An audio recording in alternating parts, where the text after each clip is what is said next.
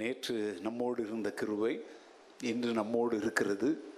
அந்த கிருபை மாறாததாக இருக்கிறபடியினாலே நாளைக்கும் அதே கிருபை நம்மை தாங்கும். அல்லேலூயா. இப்போ நீங்கள் சொல்ல கேட்டது போல் இந்த லாக்டவுன் அல்லது இந்த தடை காலங்களெல்லாம் நமக்கு ஒரு ஆசீர்வாதங்கள் தான். ஒரு சிலரை நான் தொடர்ச்சியாக பார்க்குறேன், எல்லா ஆராதனையிலையும் பார்க்குறேன். போன வாரம் ஒரு குடும்பத்தோடு பேசிகிட்டு இருந்தேன்.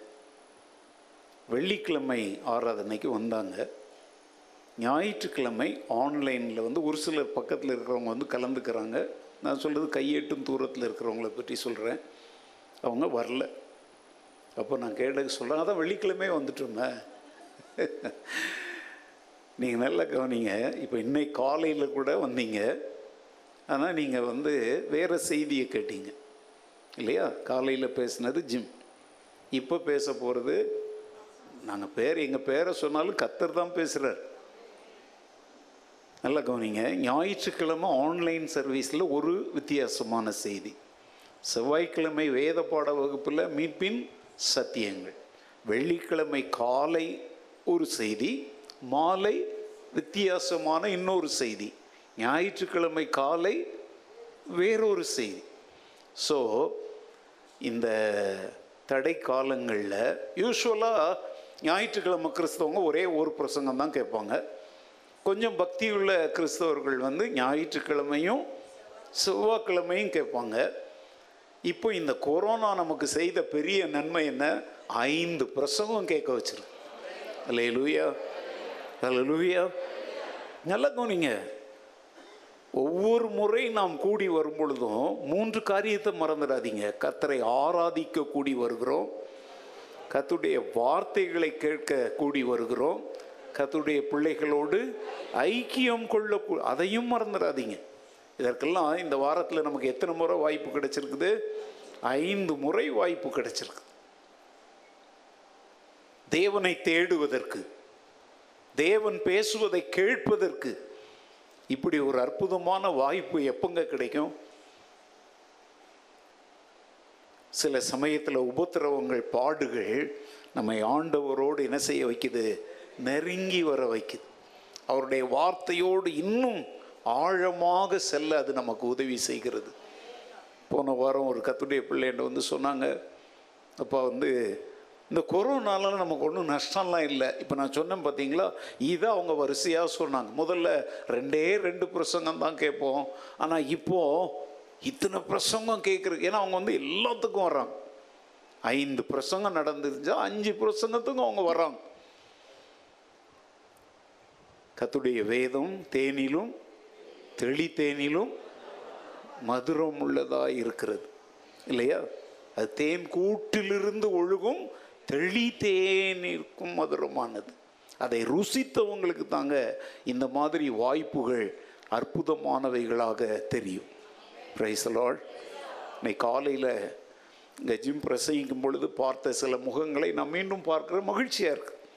அதான் காலையில் தான் போயிட்டு வந்துட்டோமே அப்படின்னு சொல்லி கடமை கிறிஸ்தவர்களாக இருக்காமல் கர்த்தரை தேடுகிற கிறிஸ்தவர்களாக நீங்கள் இந்த மாலை ஆராதனைக்கும் வந்திருப்பது எனக்கு ஒரு பெரிய மகிழ்ச்சியாக இருக்குது. அல்லேலூயா. ஓகே, நல்லா கவனிச்சுக்கோங்க.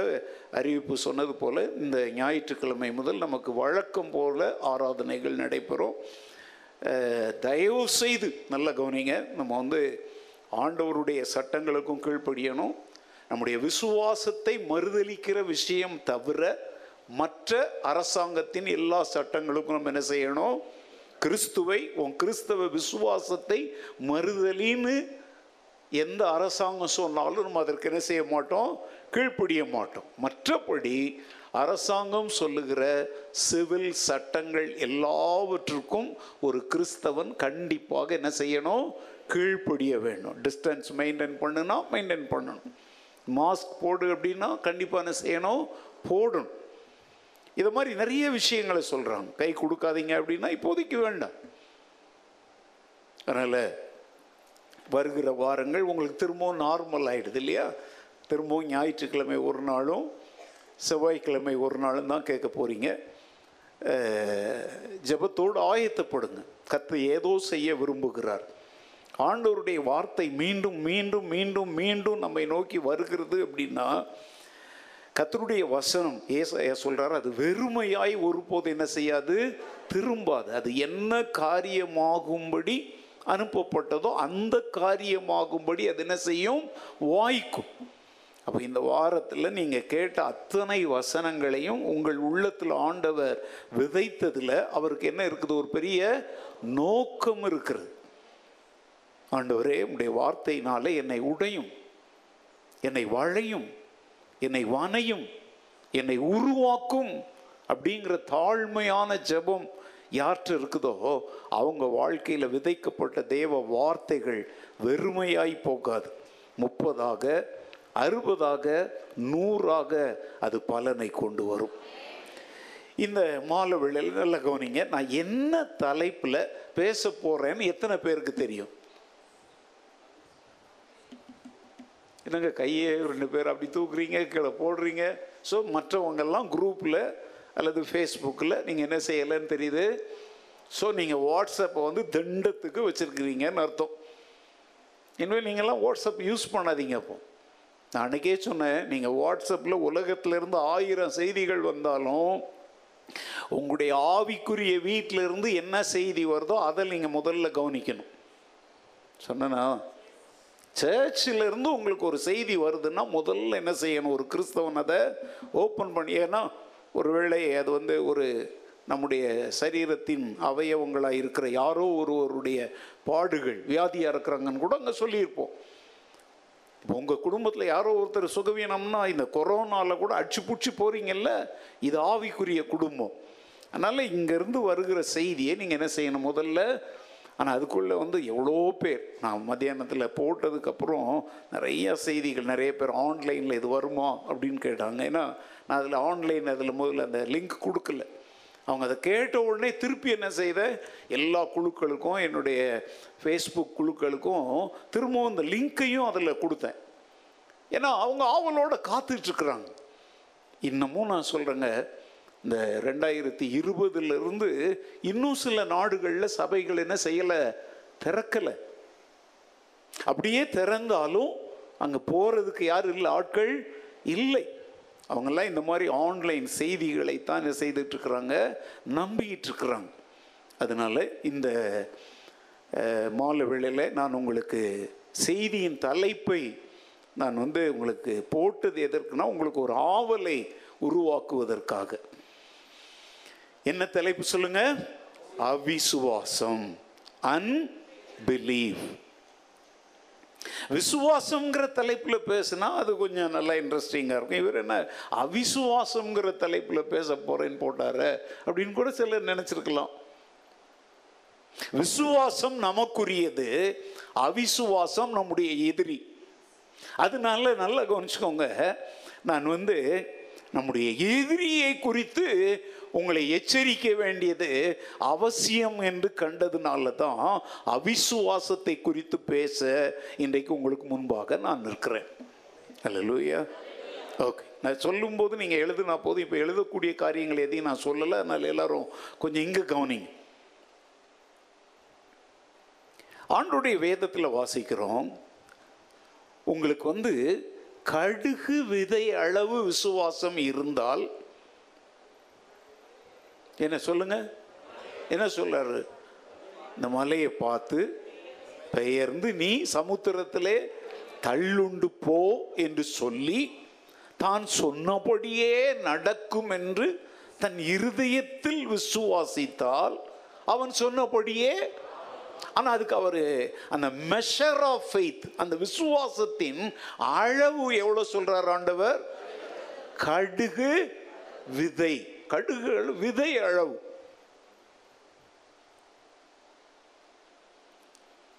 பல வருடங்களுக்கு முந்தைய ஒருத்தட்ட நான் பேசிகிட்டு இருக்கும்போது இந்த அவிசுவாசம் விசுவாசங்கிற காரியங்களை பேசும்போது, ஏன் பாஸ்டர் மக்கள்கிட்ட கடுகு விதை அளவு கூட விசுவாசம் இருக்காதா? நல்லா புரிஞ்சுக்கிறீங்களா? கேட்ட கேள்வி என்ன, கடுகு விதை அளவு கூட என்ன இருக்காதா, விசுவாசம் இருக்காதா? ஏன் அப்படி ஆண்டவர் சொன்னார்? ரொம்ப சிம்பிளாக டப்புன்னு என் வாயில் வந்த பதில் என்ன தெரியுமா, கடுகு விதை அளவு விசுவாசம் எல்லார்ட்டையும் இருக்கு. அப்போ ஏன் மழை விழ மாட்டேங்குது? பூசணிக்க அளவு அவிசுவாசம் இருக்கு. யாருக்கும் புரிஞ்ச மாதிரி தெரியல. எங்க உலகத்தில் கிறிஸ்துவை விசுவாசிக்கிற கிறிஸ்தவர்கள் எல்லார்கிட்டையுமே கண்டிப்பாக என்ன இருக்கும்? விசுவாசம் இல்லை, கடுகு விதை அளவு விசுவாசம் கண்டிப்பாக இருக்குது. ஆனால் மழையா போக மாட்டேங்குது, பூசணிக்க அளவுக்கு என்ன இருக்குது? அவிசுவாசம். அப்போ எப்படி மழை விடும்? இந்த ராத்திரி வேளையில் உங்களுக்குள்ள கடுகு விதை அளவு விசுவாசம் இருக்குதா? இல்லை அது கூட பூசணிக்க அளவு? ரெண்டையும் ஒரே இருதயத்தில் வைக்க முடியாது, ஏதாவது ஒன்றைத்தான் வைக்க முடியும்.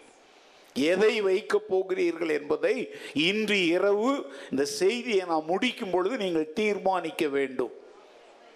ஏன்னா உங்களுடைய வாழ்க்கையில் நீங்கள் சுதந்தரிக்க வேண்டிய மலைகளை இன்றைய காலையில் நீங்கள் கேட்டது போல நீங்கள் வெற்றி கொள்ள வேண்டிய தாவீது அந்த எபூசியருடைய அந்த கோட்டையை ஜெயிக்கிறத பற்றி தானே இன்னைக்கு காலையில் பிரசங்கம் கேட்டீங்க. போன வாரத்துக்கு முந்தின வாரம் நான் எதை பற்றி பேசினேன்? உங்கள் மலைகளை சுதந்தரியுங்கள்னு சொல்லி. இப்போ கோட்டைகளை தகர்த்து சுதந்தரிக்க வேண்டியவைகளை சுதந்தரிக்கணும்னா நமக்கு என்ன தேவை? ஸோ தொடர்ந்து நீங்கள் இந்த செய்திகளை கவனிச்சிட்டே வாங்க. விசுவாசம் என்கிற இந்த காரியம் மீண்டும் மீண்டும் உங்களுக்கு என்ன செய்யப்பட்டு வருகிறது? போதிக்கப்பட்டு வருகிறது. ஒரு திருச்சபையில் ஒரு பாட்டியம்மா இருந்தாங்க. அவங்க அன்றைக்கு ஞாயிற்றுக்கிழமையில் பாஸ்டர் நான் இப்போ சொன்னோம் பார்த்தீங்களா வசனம், இந்த மலையை பார்த்து கடலில் போய் விழுன்னா அது என்ன செஞ்சிடும்? விழுந்துடும் அப்படிங்கிறத ரொம்ப உற்சாகமாக எழுப்புதெல்லாம் அந்த பாஸ்டர் பிரசங்கம் பண்ணார். அந்த பாட்டியம்மாவுக்குள்ளே அப்படியே விசுவாசம் பொங்கி எழும்புது. வீட்டுக்கு வந்தாங்க. அவங்களுக்கு ஒரு பெரிய பிரச்சனை இருந்துச்சு. ஒரு சின்ன தெரு தான், ஒரு 10 அடி 8 அடி இருக்கிற ஒரு தெரு தான். இவங்க வீட்டுக்கு முன்னாடி அவன் வீட்டு வாசல்ல ஒரு மரத்தை அவன் வளர்த்துக்கிட்டு இருந்தான். அது சின்ன செடியாக இருக்கும்போதே சொன்னாங்க, இப்போ வைக்காத, இது ஃப்யூச்சரில் நமக்கு என்னத்தை உண்டாக்கும்? பிரச்சனையை உண்டாக்கும்னு அவங்க எவ்வளோ சொன்னால் அடப்போக்கிழவி அப்படின்னு சொல்லிட்டு அது வளர்ந்து இப்போ பெரிய மரம் ஆயிடுச்சு. ஒரு காற்று அடித்தாலோ புயல் அடித்தாலோ அவன் வீட்டில் விழாது. அந்த மரம் யார் வீட்டில் தான் விழும்? இந்த பாட்டியம்மா வீட்டில் விழக்கூடிய நிலைமையில் அது இருக்குது. எவ்வளவோ சொன்னாங்க, ஆனால் அவன் அந்த மரத்தை என்ன செய்கிற மாதிரி தெரியலை, ரிமூவ் பண்ணுற மாதிரி தெரியலை. இப்போ அந்த பாஸ்டர் பிரசங்கம் பண்ணும்போது பாட்டியம்மா மனசு என்ன சொல்லிச்சு தெரியுமா? மலையே போய் பெயர்ந்து கடலில் விழும் அப்படின்னா நான் விசுவாசத்தோடு ஜெபித்தா இந்த மரம் போய் விழாதா அப்படின்னு வீட்டுக்கு வந்தாங்க. சர்வீஸ் முடிச்சோடனே இந்த யாருக்கிட்டையும் நின்று பேசலை, வேகமாக நீங்கள் ஓடுற மாதிரி ஓடினாங்க. ஓடி கதவை சாத்தி ஜன்னலை மாத்திரம் திறந்து வச்சுக்கிட்டு அந்த மரத்துக்கு நேர முழங்கால் படிக்கிட்டு அந்த மரத்தை பார்த்தே விரலை காட்டி அவங்க சமுத்திரத்தில் விழும்படிலாம் சொல்லலை. ஆண்டவரே, நான் எவ்வளோ காலமாக அவன்கிட்ட சொல்கிறேன், அவன் கேட்காம இந்த மரத்தை வளர்த்து வச்சிருக்கிறான். அதனால் இயேசுவின் நாமத்தில் நான் சொல்கிறேன், இந்த மரம் அவன் வீட்டு மேலேயே விழட்டும்னு கட்டளை எடுக்கிறேன் அப்படின்னாங்க. முக்கி என்ன எப்படி கையை குத்தி அந்நிய பாசை பேசி எப்படிலாம் ஜெபம் பண்ணுறீங்க? அதை மாதிரிலாம் என்ன ஆய கலைகள் 66 விதத்துலேயும் அவங்க என்ன பண்ணாங்க? ஜெபம் பண்ணாங்க. ஆனால் மரம் உள்ற மாதிரி தெரில. எவ்வளோ நேரம் தான் முட்டியில் நிற்பாங்க? கடைசி ஜெபத்தை விட்டு எழுந்துட்டு சொன்னாங்க, எனக்கு அப்போவே தெரியுது உழாதுன்னு. அது ஏன் விளையில சொல்லுங்க? அவங்களே சொல்கிறாங்க, எனக்கு அப்போவே தெரியும் அது என்ன செய்யாது, விழாதுன்னு தெரியுதில்லை. அப்போ வாய் மூடி சும்மாரு. இப்போ பாருங்க, அப்போ அவ்வளோ நேரம் முழங்காலில் நின்று முக்கி முனகி கத்தி உருண்டு கன்னிய பாசம் பேசி ஜெபிச்சதெல்லாம் என்னது? விசுவாசத்தின் ஜெபமா அவிசுவாசத்தின் ஜெபமா? இன்னைக்கு நம்ம பலருடைய பிரச்சனை இதுதாங்க. ஜெபிக்கிறோம், வேதம் வாசிக்கிறோம், உபவாசிக்கிறோம், என்னென்னவோ செய்கிறோம், ஆனால் சம்திங் இஸ் மிஸ்ஸிங். ஏதோ ஒன்று அங்கே காணாமல் போயிருக்குது. அது என்ன சொல்லுங்க? விசுவாசம். விசுவாசம் இல்லாத இடத்துல கண்டிப்பாக என்ன இருக்கும்? சரி, இப்போ லைட் எல்லாம் இங்கே இருக்குதா? இப்போ முடிஞ்சோடனே என்ன செய்வாங்க? லைட் எல்லாம் ஆஃப் பண்ணிட்ட உடனே இங்கே என்ன இருக்கும்? இருட்டாக இருக்கும். ஏன் இருட்டு வந்துச்சு? லைட்டை ஆஃப் பண்ணும். நல்ல கவனிங்க. நம்முடைய இருதயத்தில் வேத வசனங்களால் உண்டாகும் விசுவாசம் என்கிற வெளிச்சம் இல்லாவிட்டால் சாத்தான் கொண்டு வருகிற அவிசுவாசம் என்கிற இருள் கண்டிப்பாங்க என்ன செய்யும்? இருக்கும். ரெண்டுமே இருக்க வாய்ப்பு இல்லை. ஒன்று, உன்னுடைய இருதயத்தில் விசுவாசம் இருக்கணும், அல்லது அவிசுவாசம் இருக்கணும். இருக்கணும்னா கட்டளையா சொல்லலை, ஏதோ ஒன்று இருக்கும். ஆனால் ஆண்டவர் சொல்றாரு, விசுவாசம் இல்லாமல் தேவனிடத்தில் சேருகிறவன் அவர் உண்டு என்றும், தம்மை தேடுகிறவர்களுக்கு பலன் அளிக்கிறவர் என்றும் என்ன செய்யணும்? விசுவாசிக்கணும். விசுவாசிக்காதவர்களை குறித்து ஆண்டவர் தன் சீடர்களை கடிந்து கொண்டதை எல்லாம் வேதத்தில் பல இடத்துல நம்ம வாசிக்கிறோம். இன்றைக்கு ராத்திரி ஒரு நல்ல ஒரு சின்ன பைபிள் ஸ்டடி மாதிரி ரொம்ப சிம்பிளா விசுவாசத்திற்கு எதிரடையாய்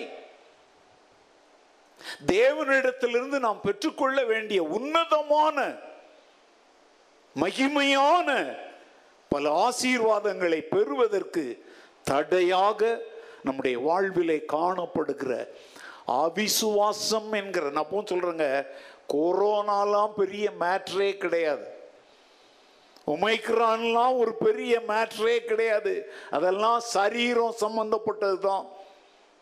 கொரோனா வந்து செத்தாலும் சரி, கொரோனா வராம நீண்ட காலம் வாழ்ந்தாலும் சரி, இந்த சரீரத்தில் நம்ம ஒரு நாள் என்ன செய்யணும்?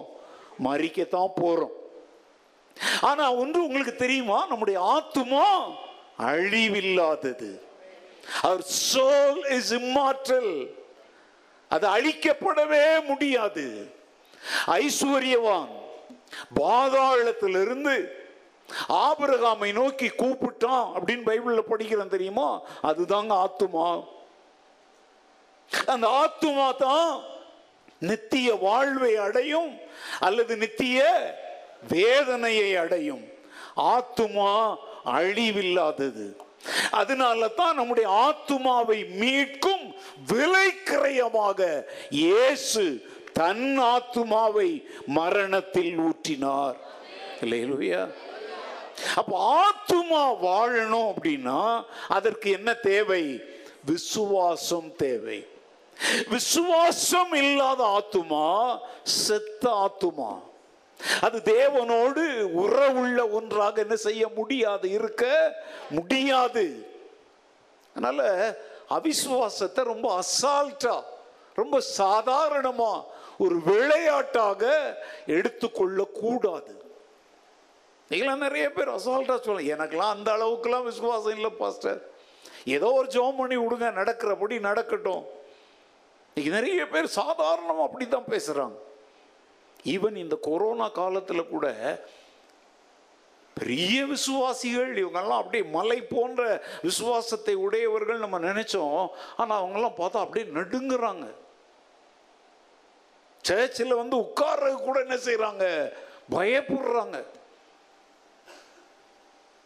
வெளியே வர்றதுக்கு பயப்படுறாங்க, தண்ணி குடிக்க பயப்படுறாங்க. எது?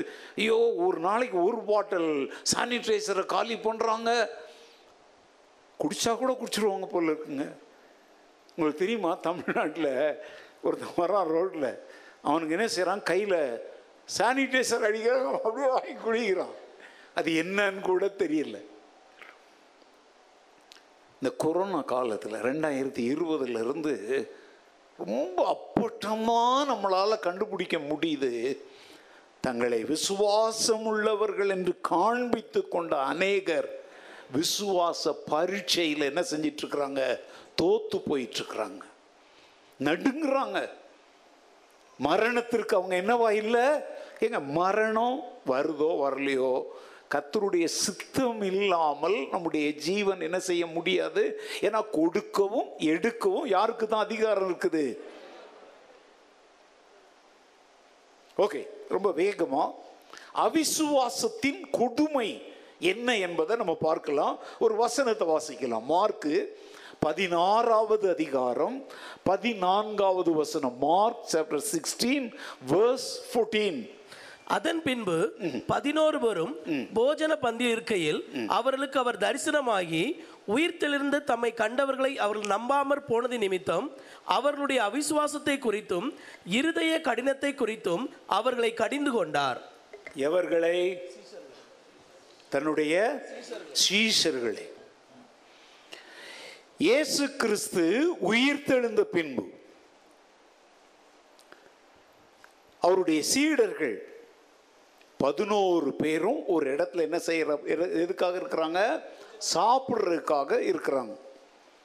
அப்போ இயேசு அவர்களுக்கு தரிசனமாகி உயிர்த்தெழுந்த தம்மை கண்டவர்களை அவர்கள் நம்பாமல் போனது. ஏன்னா உயிர்த்தெழுந்தவங்க அவரை இயேசுவை நாங்கள் கண்டோன்னு சொன்ன போது யாரும் அதை என்ன செய்யலை, நம்பலை. அப்படி அவங்க நம்பாமற் போனதை அங்கே என்ன சொல்றாரு தெரியுமா, அவர்களுடைய அவிசுவாசத்தை அவர்கள் நம்பாமற் போனது நிமித்தம் அவர்களுடைய அவிசுவாசத்தை குறித்தும் இருதய கடினத்தை குறித்தும் அவர்களை என்ன செய்தார். இந்த வார்த்தைகளை நல்லா கவனிங்க. அவர்களுடைய அவிசுவாசத்தை குறித்தும் அதனால் உண்டான இருதய கடினத்தை குறித்தும் அவர்களை என்ன செய்தார். அப்படின்னா அர்த்தம் என்ன, இன்னைக்கு நீங்களும் தான் அவருடைய சீடர்கள் தானே. நமக்குள்ள அவர் சொன்னவைகளை விசுவாசிக்க முடியாத அவிசுவாசம் இருந்தால் அதை குறித்தும். இரண்டாவது அந்த வசனம் என்ன சொல்லுது, அவிசுவாசம் நமக்குள்ள இருந்தா நம்முடைய இருதயம் எப்படிப்பட்டதா இருக்கும், கடினப்பட்ட இருதயமாயிருக்கும். அதனால ஆண்டவர் அவிசுவாசத்தையும் கடின இருதயத்தையும் என்ன செய்கிறார். இந்த ராத்திரி வேளையிலே நம்முடைய இருதயம் அவிசுவாசமுள்ள இருதயமாகவோ அவிசுவாசத்தினால் தேவன் சொன்னவைகளை நம்ப முடியாத கடின இருதயம் உள்ளவர்களாகவோ இல்லாதபடி நாம் நம்மை கவனித்துக் கொள்ள வேண்டும். ஹலோ, ஏன் அவர் உயிர்த்தெழுவேன்னு சொன்னாருங்க, ஆனா அவர் உயிர் தெழுந்துட்டார். உயிர் தெழுந்தவரை பார்த்தோம் சொல்றாங்க, ஆனா அவங்க அதை என்ன செய்ய மாட்டாங்க, நம்ப மாட்டேங்கிறாங்க. இந்த அவிசுவாசம் அப்படிங்கும்போது நீ ஒன்றை புரிஞ்சுக்கோங்க, ஏசுன்னா என்ன சொன்னாலும் கேட்காம அவங்க ஒரு நம்பிக்கையை வச்சுக்கிட்டு டோட்டலாக நம்ம சொல்கிற தேவ வார்த்தை சுவிசேஷத்தை நம்பாம அவிசுவாசிகளாய் வாழ்கிறாங்க பார்த்தீங்களா. அவங்களுடைய அவிசுவாசம் ஒன்று இல்லையா. அவங்கள நம்ம என்ன சொல்கிறோம், அன்பிலீவர்ஸ், நான் பிலீவர்ஸ்ன்னு சொல்கிறோம். சாதாரணமாக நான் சொல்கிறோம் அவங்களும் அவிசுவாசிங்க அப்படிங்கிறோம். எதை வச்சு சொல்கிறோம், அவங்க ஆலயத்துக்கு வர்றதில்லை, பைபிள் படிக்கிறதில்லை, இயேசுவை நம்புறதில்லை. அதனால அவங்கள நம்ம என்னன்னு சொல்கிறோம், சொல்லுங்கள் அவிசுவாசிகள் சொல்கிறோம். ஆனால் இப்போ நாம் பேச போகிறது அந்த அவிசுவாசத்தை குறித்தல்ல. விசுவாசிகள் என்று சொல்லி கொண்டு அவிசுவாசிகளாய் வாழ்கிறார்களே அவர்களுடைய அவிசுவாசத்தை குறித்து பேச போறேன். இப்போ ரெண்டு கேட்டகரிக்குள்ள கொண்டாந்துட்டோமா. டோட்டலாக பைபிளை நம்பலை, இயேசுவை நம்பலை, இயேசுவை போ என்னத்தையோ சொல்கிறோம். அவங்களுடைய அவிசுவாசம் அறியாமையினால் உண்டானது. ஆனால் இங்கே உட்கார்ந்துருக்கிற, ஆன்லைனில் கேட்டுக்கொண்டிருக்கிற, பைபிளை கையில் வச்சிருக்கிற, டைரியில் எழுதிட்டு இருக்கிற நீங்களும் நானும் அந்த கூட்டத்தை சேர்ந்தவர்கள் அல்ல. அறியாமை என்னும் இருளிலிருந்து கர்த்தருடைய கிருபையால் விடுவிக்கப்பட்டு இயேசுவை ஏற்றுக்கொண்டு விசுவாசிகளாய் மாறி இன்றைக்கு உட்கார்ந்துருக்கிறோம். ஆனால் ஆமேன் அப்புறம் போடுங்க. ஆனால் பாயிண்ட் என்ன தெரியுமா? பேர் தான் விசுவாசிகள், ஆனால் உள்ள இருக்கிறது என்னது? வெளியில விசுவாசிக்காம இருக்கிறவன நீ அவிசுவாசின் முத்திர குத்துற. ஆனா உனக்கு நீயே விசுவாசின் முத்திர குத்திட்டு உட்கார்ந்து இருக்கிற. ஆனா ஆண்டவர் பார்க்கிறாரு, உனக்குள்ள என்ன இல்ல? விசுவாசம் இல்லை. என்ன இருக்குது? எவ்வளவு பரிதாபம் பார்த்தீங்களா? உலகத்தில் ஐயோ ஜெபிக்கிறாங்க, இந்தியா ரட்சிக்கப்படணும், உலகம் ரட்சிக்கப்படணும், இத்தனை கோடி மக்கள் ரட்சிக்கப்படணும், அவங்களாம் விசுவாசிகளாக இல்லாமல் இருக்கிறாங்களே. நான் கேட்குறேன், அதெல்லாம் ரொம்ப நல்லது. ஆனால் இந்த ராத்திரி வேளையில் ஆண்டவர் விசுவாசி என்று பெருமை பாராட்டி கொண்டிருக்கிற உனக்குள் இருக்கிற அவிசுவாசத்தை குறித்து அவர் விசனம் உள்ளவராய் இருக்கிறார். சீஷர்களுடைய அவிசுவாசத்தை குறித்து ஆண்டவர் கண்ணும் காணாமலும் போயிட்டாரா? கண் சாடையா போயிட்டாரா? இல்ல கடிந்து கொண்டாரா? இந்த ராத்திரி வேளையில் நம்மை ஆண்டவர் கடிந்து கொள்ளக்கூடிய ஒரு நிலையில நம்ம உட்கார்ந்துருக்கிறோமா? அறியாமையினால், தெரியாமையினால், தவறான நம்பிக்கையினால் அவிசுவாசிகளாய் இருப்பது ஒரு ரகம். ஆனால் நம்புவதற்கு போதுமான ஆதாரங்கள், அற்புதங்கள், அடையாளங்களை எல்லாம் கண்ட நீங்களும் நானும் அவிசுவாசத்தை உள்ளே வைத்திருப்போமானால் அவர்களை பார்க்கிலும் அதிக பரிதாபத்திற்குரியவங்க யார்தான்? ஏன்னா அவங்க எதையும் காணல. கர்த்தர் நல்லவர் என்பதை அவங்க என்ன செஞ்சு பார்க்கல, ருசித்து பார்க்கல. ஆனா நம்ம ருசித்து பார்த்துட்டோம், பார்த்தோமா? ஆனா இப்போ வாழ்க்கையின் சூழ்நிலைகள், காற்றுகள் திசை மாறி அடிக்கும் போது இயேசு எங்க? என் ஜெபத்தை அவர் கேட்கிறாரா? சர்ச்சைக்கு போய் என்ன பிரயோஜனம்? இப்போ ஆரம்பத்தில் சொன்னபடி இந்த வாரம் 5 முறை நான் சர்ச்சைக்கு வந்திருக்கிறேன், என்ன பிரயோஜனம் நீ கேட்குறியே. இது ரொம்ப கேவலமான வாழ்க்கை இல்லையா? தேவனை நோக்கி கூப்பிடு, உன் சஞ்சலத்தை அவரிடத்தில் ஊற்று, அவரை நோக்கி முறையிடு, சத்தமிடு. குகையின் மத்தியில் இருக்கிறியா? தேவனை நோக்கி கூப்பிடு. இப்படிலாம் பிரசங்கங்களை கேட்குறங்க. மலைகளை வெற்றி கொள்ளுங்க, கோட்டைகளை இடித்து தகருங்க, இடி முழக்கம் போன்ற செய்திகள் எல்லாம் கேட்குறீங்க.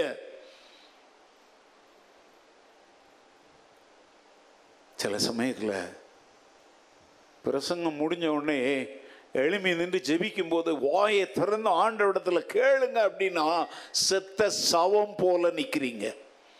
பிரசங்கிக்கிற எங்களுக்கு அது அப்படியே இருதயத்தை குத்தி கிழிக்குதுங்க. ஏன்? தேவனுடைய வசனம், கர்த்தருடைய வார்த்தை மனாந்தரத்தை என்ன செய்ய பண்ணுதான்? அதிர பண்ணுதான். பெண் மான்களை ஏனும்படி செய்கிறதாம்.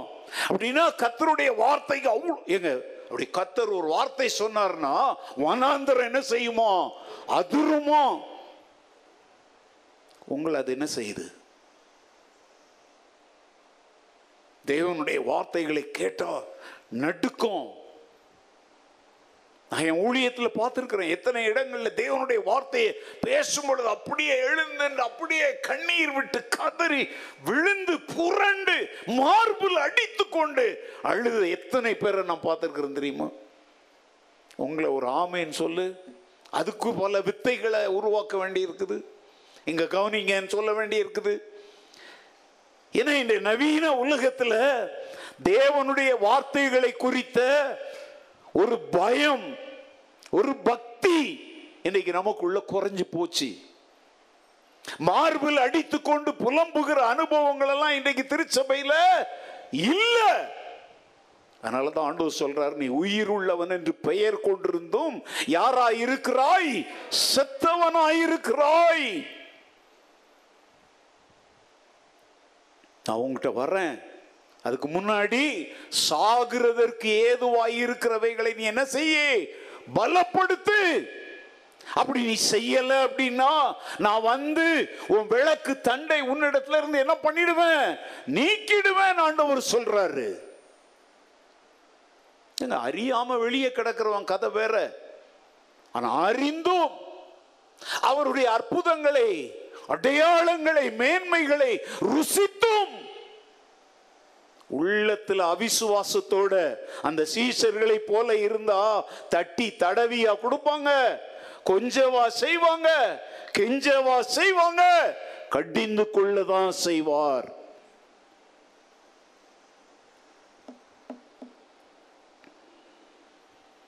உங்களுக்கு ஒன்று சொல்லிட்டாங்க, இயேசுவை சிலுவையில் அறைந்தாங்க பார்த்தீங்களா, அறையும்படி கத்துனாங்க பார்த்தீங்களா, அவர் கதையை ஒழிச்சு கட்டணும்னு பார்த்தாங்க பார்த்தீங்களா, அவங்க விசுவாசித்தாங்க.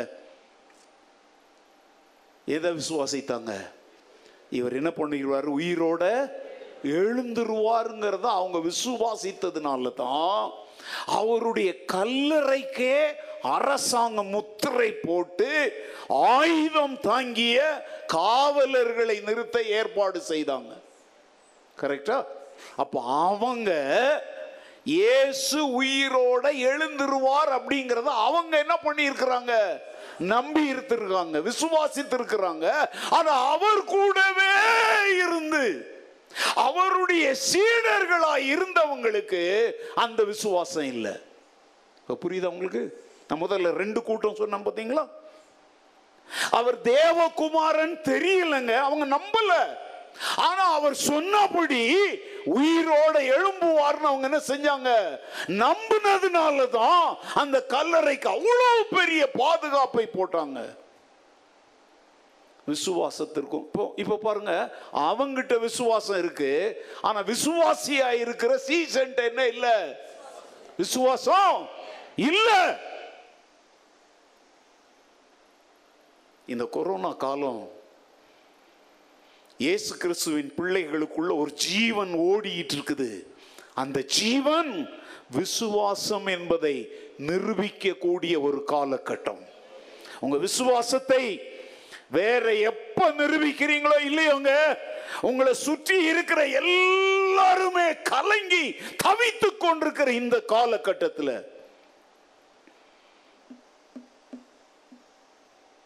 கிறிஸ்து எனக்கு ஜீவன், சாவு எனக்கு ஆதாயம் நீங்க சொன்னீங்கன்னா, அவங்க இதுக்கு முந்தி நீங்க சொன்னா அவங்கள லூசுன்னு இருப்பாங்க.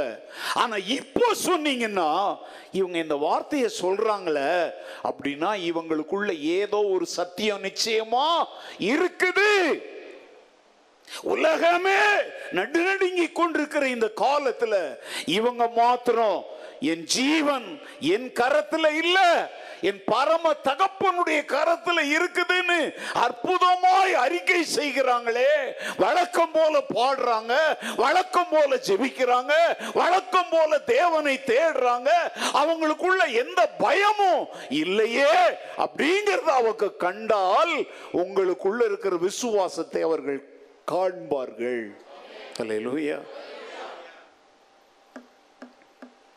யோவான் எழுதிக்கோங்க, 20வது அதிகாரம் 25வது வசனம், ஜான் சாப்டர் 20 verse 25. அங்க என்ன பார்க்கறோம் தெரியுமாங்க? அப்போ இயேசு வந்துட்டு போனார் பாத்தீங்களா, அதுக்கு இன்னொரு சம்பவம். அப்போ ஆண்டவர் ஒரு முறை சீஷர்களை உயிர்த்தெழுந்த பின்பு சந்தித்த போது அங்க யார் இருக்கல? தோமா இருக்கல.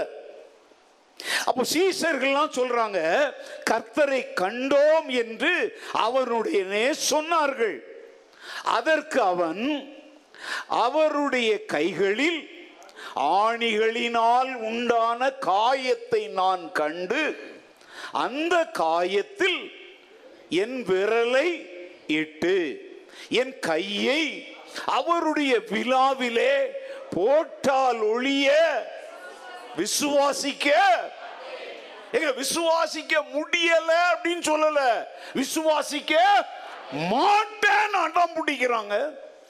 சொல்றது யாரு? கூட இருக்கிற அவங்க இயேசுவை கண்டாங்களா? எப்ப எங்க கிட்ட வந்தாருப்பா, நீ இல்ல. அவனுக்கு கர்த்தர் மேலேயும் விசுவாசம் இல்ல, சீடர்கள் மேலேயும் என்ன இல்ல, விசுவாசம் இல்ல. அவன் சொல்றான், நான் விசுவாசிக்க மாட்டேன்.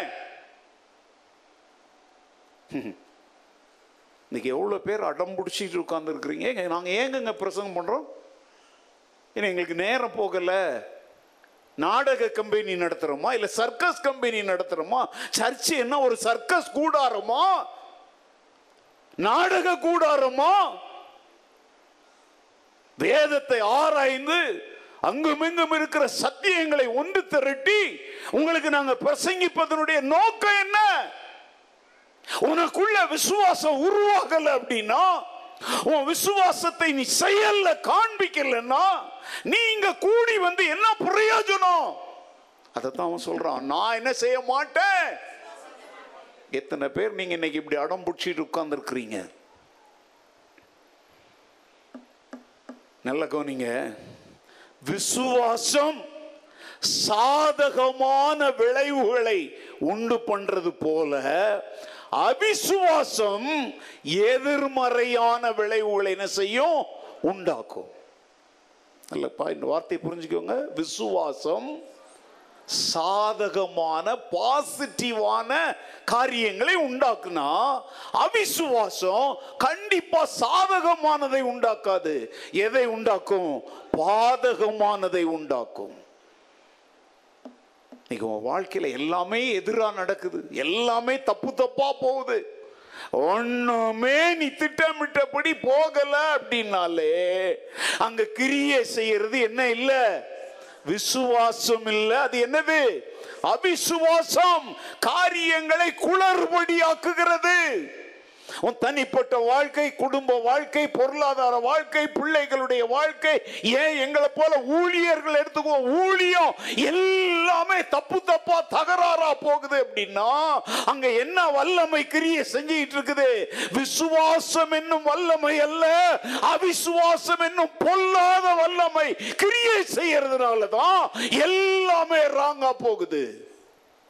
நீ யார் யாரையோ குறை சொல்லிட்டு இருக்கிற பிரச்சனை யார்கிட்ட? உன்கிட்ட.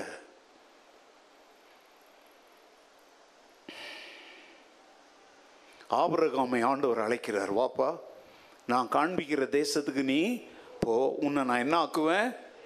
பெரிய ஜாதியாக்கு. நிறைய காரியங்களெல்லாம் ஆண்டவர் சொல்றார். வசனம்லாம் வாசிக்க நேரம் இல்லை, வீட்டு பாடமா சொல்றேன். ஆதியாகமம் 12வது அதிகாரம், ஜெனசிஸ் சாப்டர் 12ல நீங்க பாத்தீங்க அப்படின்னா, ஆண்டவருடைய அழைப்பை பின்பற்றி அவன் விசுவாசத்தினால என்ன ஆனவன்? நீதிமானானவன். இப்போ கானான் தேசத்துல வந்துட்டாங்க. ஆனா அங்க வந்த போது என்ன வந்துச்சு? ஒரு பஞ்சம் வந்துச்சு. பஞ்சம் வந்த உடனே பஞ்சம் பிழைக்கிறதுக்காக அவன் எங்க போனான் தெரியுமா? எகிப்து தேசத்துக்கு போகிறோம், சத்துருக்கள் வாழ்கிற இடத்திற்கு போகிறோம். என்ன பிழைக்கிறதுக்கு? பஞ்சத்துல உயிர் பிழைக்கிறதுக்கு. ஆனா அங்க நடந்த சம்பவம் என்ன தெரியுமா? நல்ல பெரிய காரியம், வாசிக்க நேரம் இல்லை. பார்வோன் சாராளை அழகுள்ளவள் என்று கண்டு அவளை அடைய விரும்பிய போது தம் மனைவின்னு சொல்லாம யாருன்னு சொல்றான் அப்படின்னு என்ன சொன்னான்? அது பொய்யா உண்மையா? ஏன்னா பார்வோன் எங்க தன்னை கொன்று போட்டுருவானோ, இல்லை இந்த நாட்டில் பஞ்ச காலத்தில் பிழைக்க விடாம துரத்தி விட்டுருவானோன்னு என்ன செஞ்சான்? பயந்தான். அதனால என்ன சொன்னான்? ஆக்சுவலா அவன் யாருங்க? விசுவாசிகளின் தகப்பன். விசுவாசத்தின் துவக்கமே யார்ல இருந்து தான் ஆரம்பிக்குது? ஆபிரகாம்ல இருந்து தான் ஆரம்பிக்கும். ஆனா அவனுடைய வாழ்க்கையில ஒரு யானைக்கும் அடிசறுக்கும்ன்ற மாதிரி யானை பலத்தோட இருந்தவன் பஞ்சம் பிழைக்க போன இடத்துல வயிற்றுக்கு தட்டுப்பாடு வந்துருமோ அப்படின்னு பயந்து மனைவியை யாருன்னு போய் சொல்றான். எவ்வளவு கேவலமான நிலைமை. என்னடா ஆபிரகாமையே இந்த ஆள் திட்டுற, யாராயிருந்தான்னு நீ நீ ஆபிரகாமாயிரு, சாராளாரு, யாராயிரு. விசுவாசத்தினால நீ தூண்டப்படணும். ஆண்டவர் அழைத்த போது விசுவாசத்தினால தானே நீ வந்த. கானான் தேசத்துல பஞ்சம் வந்தா அழைத்தவரை தான் நீ நோக்கி பார்க்கணும். கண்ணுக்கு எட்டுகிற எல்லா இடத்தை நோக்கி கையை நீட்டக்கூடாது. உனக்குரிய கானான்ல அமர்ந்திரு, எகிப்தை நோக்கி ஓடாத. ஓடினால் அந்த அவிசுவாசம் உன்னை ஒரு பொய்க்காரனா மாற்றும், பித்தலாட்டக்காரனாய் மாற்றும். வரலாற்றுல உனக்கு ஒரு கேவலமான சாட்சி அது எழுதி வைக்கும். சிலர் ஒருவேளை ஆபிரகாமை பற்றி நான் இப்படி சொல்றதுனால அதிர்ச்சி அடையலாங்க. ஆனா உண்மைகளை மறைக்க முடியாது. உண்மை உண்மைதான். ஆபிரகாமனுடைய இந்த வரலாற்றை படிக்கும் போது நல்லாவா இருக்குது? நமக்கு விசுவாசம் பெருகவா செய்யும்? அது அதோட நிறுத்தலாம்னு நினைக்கிறீங்களா? நீங்க ஆதியாகமம் 20வது அதிகாரத்தில் வாங்க. அங்க வந்து கேரார் அப்படிங்கிற ஒரு ஊருக்கு வர்றோம். கேரார் அங்க வந்து அபிமெலேக் அப்படிங்கிற ஒரு ராஜா, ஆபிரகாமும் சாராளும் விளையாண்டுகிட்டு இருக்கிறத அவன் பார்க்கிறான். இவன் யார்? இவன் அந்நியன். உடனே அவன் என்ன செய்யறான்? ஆளை அனுப்பி சாராளை எங்க கொண்டு போயிட்டான்? தன்னுடைய அங்கேயும் போய் சொல்றான், அவ யார்? என்னுடைய சகோதரி. ரெண்டு இடத்துலங்க யாரை சொல்றான்? தன் மாம்சத்தில் மாம்சமும் தன் எலும்பில் எலும்புமாயிருக்கிறவளை. ரெண்டு பேர் அடைய முயற்சிக்கிறான். ஒருத்தன் எகிப்தில பார்வோன், கேராரூரில் அபிமெலேக் என்கிற ராஜா. ரெண்டு பேர் முன்னாடியும் இந்த மாபெரும் விசுவாச வீரன் தலை குனிந்து நிற்கும் நிலைமை ஏற்பட்டது. நீங்க பைபிள்ல படிச்சுப்பா, அந்த 20வது அதிகாரத்தை படித்து பாருங்க. ராத்திரியில கத்தர் அந்த அபிமெலேக்கு சொப்பனத்தில் தோன்றி, நீ கூட்டிட்டு வந்து இங்க உள்ள வச்சிருக்கிறியா, அவ யார் தெரியுமா? ஒரு நீதிமானுடைய மனைவி. அவன் குடும்பத்தை கத்தர் வாதிக்கிறார். அவன் ஐயோ ஐயோன்னு கூப்பாடு போட்டுட்டு ஆபிரகாம கூப்பிட்டு சொல்றான், யோ நீ என்ன இப்படி செஞ்ச? நான் உனக்கு என்ன பொல்லாப்பு பண்ணினேன்? நானும் என் குடும்பமும் என் தேசமும் வாதிக்கப்படும்படி என்கிட்ட ஏன் பொய் சொன்ன? இதோ உன் மனைவி. நீ என்ன செய்? எங்க இந்த வரலாறுலாம் படிச்சாக்க நல்லாவா இருக்குது? நான் அப்படி பாக்குறீங்க, கேவலமா இல்ல? ஒரு அந்நியன், தேவனை அறியாதவன், விசுவாசிகளின் தகப்பனை பார்த்து சொல்றான், ஏன்பா இப்படி பண்ண? நீ ஏன் என்கிட்ட பொய் சொன்ன? இப்ப சொல்லுங்க, அவிசுவாசம் உள்ள வந்தா நம்முடைய மேன்மையான நிலையிலிருந்து சாக்கடைக்குள்ள கொண்டு போய் நம்மளை தள்ளிடும். நம்முடைய விசுவாச வாழ்க்கையின் வரலாற்றுல கருப்பு கோடுகள் வரையப்படும், பரிதாபமான சூழ்நிலைக்குள் தள்ளப்படுவோம். புலி பசித்தாலும் புல்ல சொல்லுங்க திங்காது. நீ நீதி விசுவாசத்தினால நீதிமானாக்கப்பட்ட தேவ பிள்ளையா இருந்தால் பார்வோனாய் இருக்கட்டும், அபிமெலேக் என்கிற ராஜாவாய் இருக்கட்டும், விசுவாசத்தோட பேசு. கர்த்தருடைய சித்தம் இல்லாம ஓ மேல எவனும் கை வைக்க முடியாது. அல்லேலூயா. ஏன் அப்படி கோல மாதிரி போய் பேசுற? இன்னைக்கு நீ போய் பேசுகிற ஒவ்வொரு தருணத்திலும் நீ நல்லா தெரிஞ்சுக்கோ, உனக்குள்ள என்ன இல்ல? விசுவாசம் இல்லை.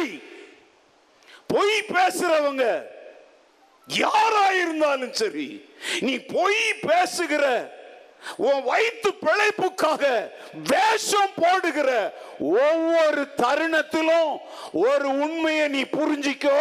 உனக்குள்ள என்ன இல்ல? விசுவாசம் இல்ல. அங்க என்ன இருக்குது? அப்போ அவிசுவாசம் நம்முடைய வாழ்க்கையினுடைய கேவலமான நிலைமைக்கு நம்மை கொண்டு செல்லும் என்பதற்கு ஆபிரகாமின் தேவனே அப்படின்னு நம்ம அழைக்கிறோமே, அந்த ஆபிரகாம் ஒரு கருப்பு புள்ளியான சாட்சியாய் நமக்கு முன்னால நிற்கிறார். ஒருவேளை ஆபிரகாமை குறித்து சிலர் இப்படிலாம் பேசுறதுக்கு தைரியம் இல்லாம இந்த சத்தியங்களை மறைத்து வைத்திருப்பாங்க. நான் சொல்றேங்க, தைரியமா சொல்றேன், அது ஆபிரகாமா இருக்கலாம், ரூபனா இருக்கலாம். உன் வயிற்று பிழைப்புக்காக, உன் உயிரை காப்பாற்றிக் கொள்வதற்காக நீ பொய் சொல்லுகிற ஒவ்வொரு நேரத்திலும் கர்த்தரை நீ மறுதலிக்கிறாய். உன் அவிசுவாசத்தை நீ வெளிப்படுத்துகிறாய். வெளிப்படுத்தல படிக்கிறோம், பொய்யர் அனைவரும் இரண்டாம் மரணமாகிய அக்னியும் கந்தகமும் எரிகிற கடலிலே என்ன அடைவார்கள்? பங்கடைவார்கள் என்று வேதம் சொல்லுது. உள்ளதை உள்ளதென்றும் இல்லாததை இல்லதென்றும் சொல்லுங்கள், இதற்கு மிஞ்சினது தீமையினால் உண்டாயிருக்கும். அந்த இடத்துல தமிழ்ல தீமையினால் போட்டிருக்குது, ஆங்கிலத்தில் இட் இஸ் ஆஃப் ஈவில், பிசாசினால் உண்டாயிருக்கும் பைபிள் சொல்லுது. அப்படின்னா நீ பொய் சொல்ற தெரியுமா?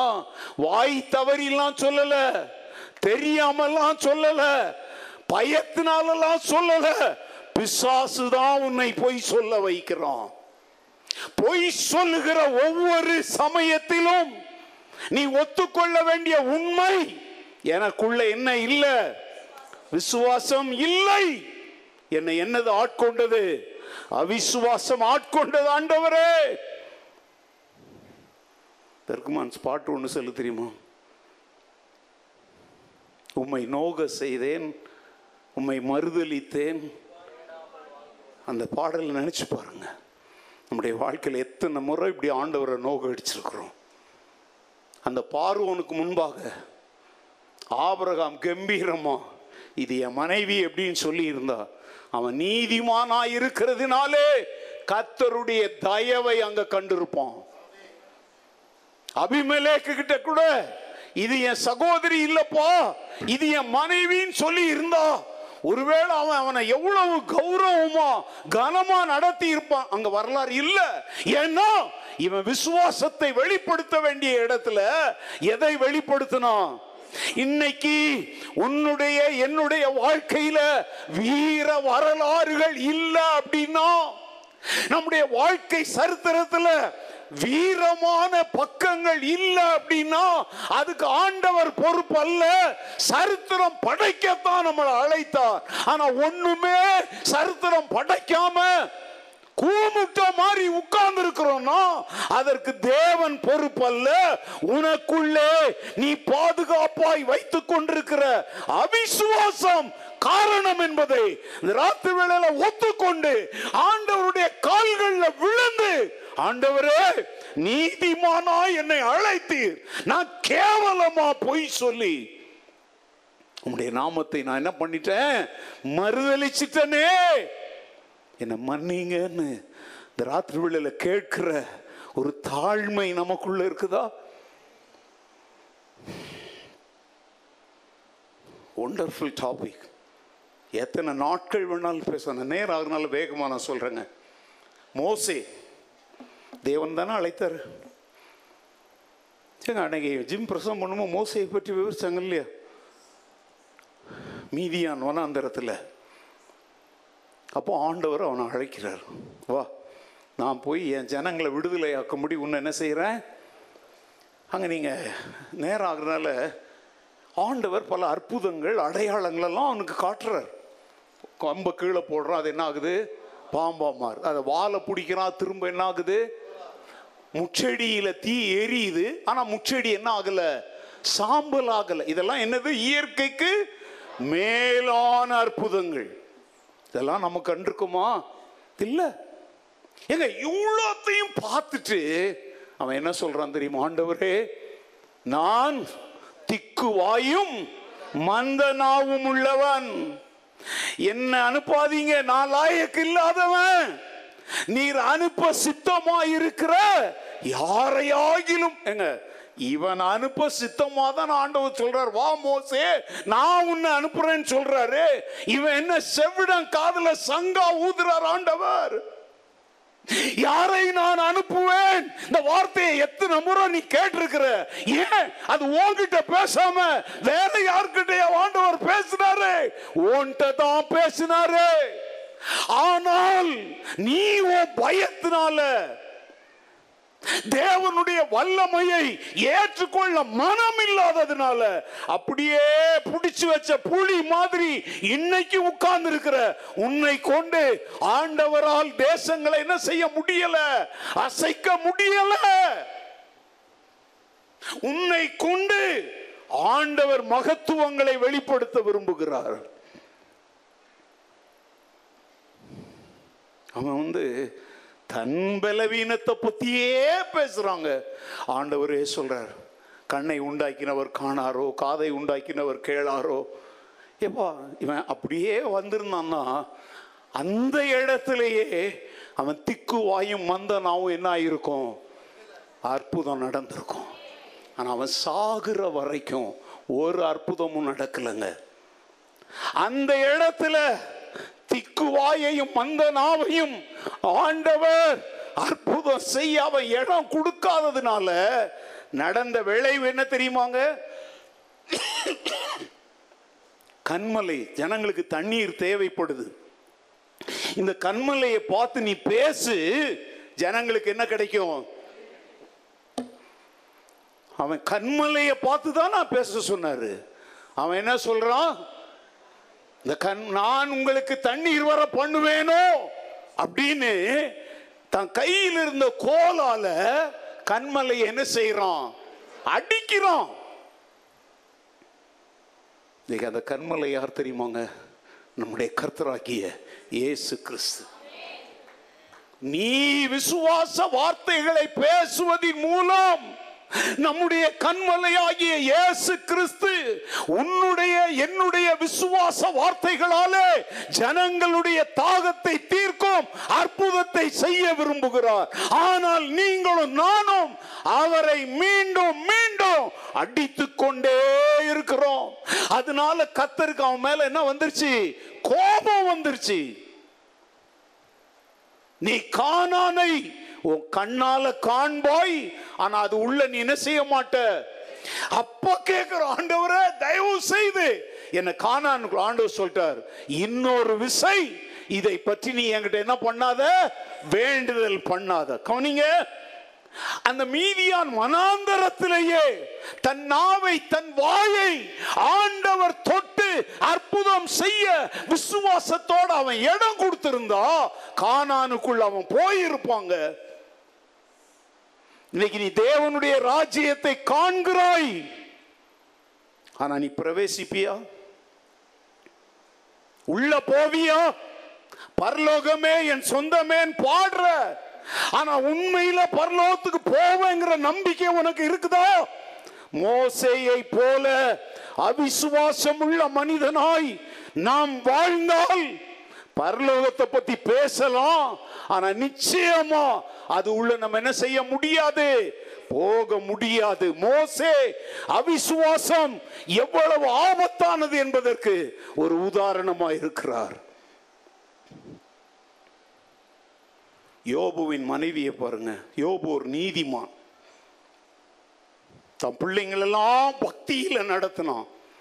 அப்ப அவன் மனைவியையும் சேர்த்துதானே பக்தியில நடத்தினான். ஏன்னா ஆண்டவரே சொல்றாரு, யோபுன்னு சொன்னாலே அவன் குடும்பத்தையும் சேர்த்துதான் ஆண்டவர் சொல்றாரு. ஆனா அவ என்ன செஞ்சா? விசுவாசத்தின் சோதனை வந்த போது அவிசுவாசத்திற்கு இடம் கொடுத்து தேவனையும் தூஷித்தா, கணவனையும் கைவிட்டா. பாருங்க, அவிசுவாசம் எவ்வளவு கேவலமானது பார்த்தீங்களா? எங்க இவ்வளோ காலமும் அந்த தேசத்தில் அவங்களுக்கு இருந்த சொத்து சுகம் மாதிரி யாருக்குமே இருக்கலைங்க. அவ்வளோ உயர்த்தி வச்சிருந்தார் கர்த்தர் இல்லையா? ஏன்னா சாத்தானே சொல்றான், அவனுக்கு உண்டான எல்லாவற்றையும் சுற்றி நீர் என்ன பண்ணி வச்சிருக்கிறீர், வேலி அடைச்சு வச்சிருக்கிறீர். அதனால தான் அவன் ஆராதிக்கிறான் சொல்ற அளவுக்கு சாத்தானே கண் வைக்கிற அளவுக்கு யோபு ஆண்டவர் உயர்த்தி வச்சிருந்தாரா சொல்லுங்க. ஏங்க அவ எவ்வளவு நன்றியா இருந்திருக்கணும். நாங்க இன்றைய வரைக்கும் நிற்பதும் நிர்மூலமாக இருப்பதும் கர்த்தருடைய கிருபை அப்படின்னு அவ சொல்லியிருக்கணும்ல. ஆனா யோபு தான் சொன்னான். அவ சொல்ற, என்னையா பக்தி பக்தின்னு சொல்லிட்டு இருக்கிற, தேவனை தூஷித்து ஜீவனை அப்படின்னா அவ என்ன சொல்ற, எனக்கு தேவனும் வேண்டாம் நீயும் வேண்டாம் சொல்லி அவிசுவாசத்தினாலே ஒரு கருப்பு ஹிஸ்டரி அங்க அவ எழுத வைக்கிறா. உங்க குடும்பத்தில் இன்னைக்கு என்ன நடந்துச்சு? ஒருவேளை அவ பெண்ணுங்கிறதுக்காக அவளை சொல்லலை, ஒருவேளை வீட்டில் மனைவி விசுவாசத்தில் உறுதியாயிருந்தால் கணவன் ஒருவேளை மறுதளிக்கிறவனாயிருப்பான். ராத்திரி வேளையில் யோபுவின் மனைவியை உன் கண்ணு முன்னால நிறுத்து. இன்பம் வரும்போதெல்லாம் ஸ்தோத்திரம் சொன்ன, துன்பம் வரும்போதும் அந்த கர்த்தர் உயிரோட தானே இருக்கிறாரு. ஆனால் உனக்கு ஒன்று தெரியுமா, யோபு மனைவி தாங்க அவிசுவாசத்துக்கு இடம் கொடுத்தா. ஆனால் யோபு அப்படி இடம் கொடுக்கல. அவன் என்ன சொன்னான் தெரியுமா, என் மீட்பர் உயிரோடு இருக்கிறார். Hallelujah, praise the lord.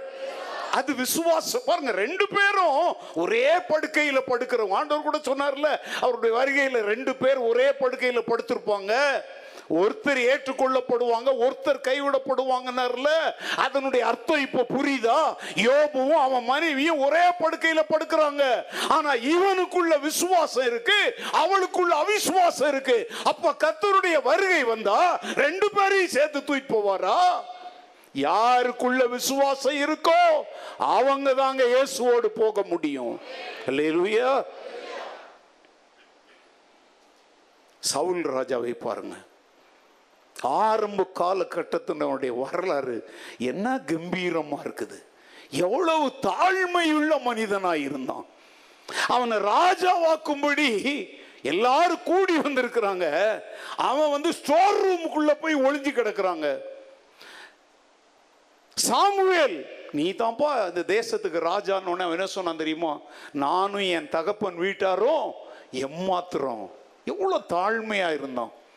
ஆனால் அவனுடைய பிற்கால வரலாற்றை பாருங்க. அவன் கர்த்தரோடு உள்ள உறவை இழந்தான், கர்த்தருடைய ஆவியின் அபிஷேகத்தை இழந்தான், சாமுவேலோடு உள்ள தொடர்பை இழந்தான். இக்கட்டான ஒரு நிலைமை வந்த பொழுது, போராட்டமான ஒரு சூழ்நிலை வந்த பொழுது, விசுவாசத்தோடு ஆண்டவரை நோக்கி பார்ப்பதற்கு பதிலாக அவன் யார்கிட்ட போனான் பைபிள் சொல்லுது உங்களுக்கு தெரியுமா? குறி சொல்லுகிற பிசாசின் ஆவியினாலே கள்ள வெளிப்பாடுகளை கொடுக்கிற ஒரு குறி சொல்லுகிற பொம்பளை கிட்ட போயிருந்தாங்க. அங்க அவன்கிட்ட விசுவாசம் இருந்துச்சா அவிசுவாசம் இருந்துச்சா? தேவனால் அழைக்கப்பட்ட நீ, தேவனால் அபிஷேகம் பண்ணப்பட்ட நீ, தேவ ஆவியை பெற்ற நீ, சவுலும் தீர்க்கதரிசிகளில் ஒருவனோன்னு சொன்னாங்க. தீர்க்கதரிசனம் சொன்ன நீ, தரை மட்டுமாய் உன்னை தாழ்த்தின நீ, இன்னைக்கு உன் விசுவாசத்தை வித்துட்டு உன் விசுவாசத்தை தொலைச்சிட்டு குறி சொல்றவங்கிட்ட நிக்கிறியப்பா. உன் நிலைமை எவ்வளவு பரிதாபமா இருக்குது. கிளி ஜோசியம், அது பள்ளி சத்தம், அது இதுன்னு நம்பிக்கிட்டு கையில பைபிளையும் வச்சுட்டு உட்கார்ந்து இருக்கிற சவுலே, ராத்திரி வேளையில் ஆண்டவர் உனக்காக எனக்காக எருசலேமை பார்த்து கண்ணீர் விட்டது போல அவர் கண்ணீர் விடுகிறார். யாரை தேடி ஓடுகிறாய்? சங்கீதக்காரன் சொல்றோம், சிலர் ரதங்களை குறித்தும் சிலர் குதிரைகளை குறித்தும், நாங்களோ எங்கள் தேவனாகிய கர்த்தருடைய நாமத்தை குறித்தே மேன்மை பாராட்டுவோம்.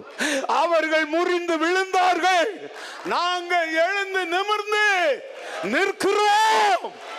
அப்படி சொல்ல வேண்டிய சவுல் அவகிட்ட போய் நிக்கிறோம். அதுவும் வேஷம் மாறி தன்னை ராஜாவா காட்டிட்டு கூட போகலங்க, அவளே தான் கண்டுபிடிக்கிறா. செத்து போன சாமுவேலை எனக்காக எழும்பி வர சொல்லுங்க, செத்தவங்க கிட்ட குறி கேட்கிற பரிதாப நிலைமைக்கு வந்துட்டு. என்னுடைய பழைய நோட்டு என் டைரியில சவுளுடைய வாழ்க்கையை ரெண்டாக பிரித்து நான் எழுதி வச்சிருக்கிறேன். அவனுடைய ஆரம்ப கால வரலாறும் ஆண்டவருடைய ஆவி அவனை விட்டு விலகின பின்பு அவன் நடந்து கொண்ட விதத்தையும் பல வாரங்கள் தியானித்து என் டைரியில நான் எழுதினேன். இப்ப இல்ல, பல வருடங்களுக்கு முன்பு. அதை பார்க்கும் போதெல்லாம் இப்பவும் சொல்றேங்க, சவுலை என் சொந்த அண்ணன் மாதிரி நான் நினைச்சு பார்க்கிறேன். எவ்வளவு பரிதாபமான ஒரு வீழ்ச்சிக்கு வந்துட்டான் பாத்தீங்களா. உள்ள உடையலையா, ஓடி ஒளிஞ்ச நீ, நான் தகுதி இல்லாதவன் சொன்ன. ஆண்டவர் உன்னை பிடிச்சு கொண்டாந்து தன் ஜனங்கள் மேல் உன்னை ராஜாவாய் மாற்றினார், உனக்கு இந்த மேன்மையை தந்தார். நீ எதிர்பார்த்திராத எத்தனையோ கனமை உனக்கு தேவன் தந்தார். ஆனா இப்ப நீ யார்கிட்ட வந்து நிக்கிற? குறி சொல்ற ஒரு பொண்ணு கிட்ட வந்து நிக்கிறியப்போ. இந்த ராத்திரி வேளையில கர்த்தரை விட்டு அவருடைய வார்த்தையை விட்டு விலகி அவங்க கிட்ட இவங்க கிட்டையும் ஆலோசனை கேட்டுக்கிட்டு அலையிறியே, ஆலோசனை கர்த்தரை விட்டுட்டு தூரம் போயிட்டியே. உன் விசுவாசம் எவ்வளவு பயங்கரமானது, உன் உள்ள நொறுங்கிட்டோம்.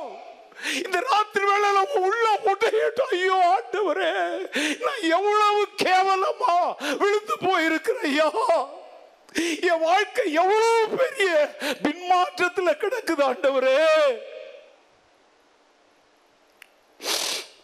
இந்த கொரோனா காலத்துல அவனுக்கு எதிரிகள் சண்டை யுத்தம்.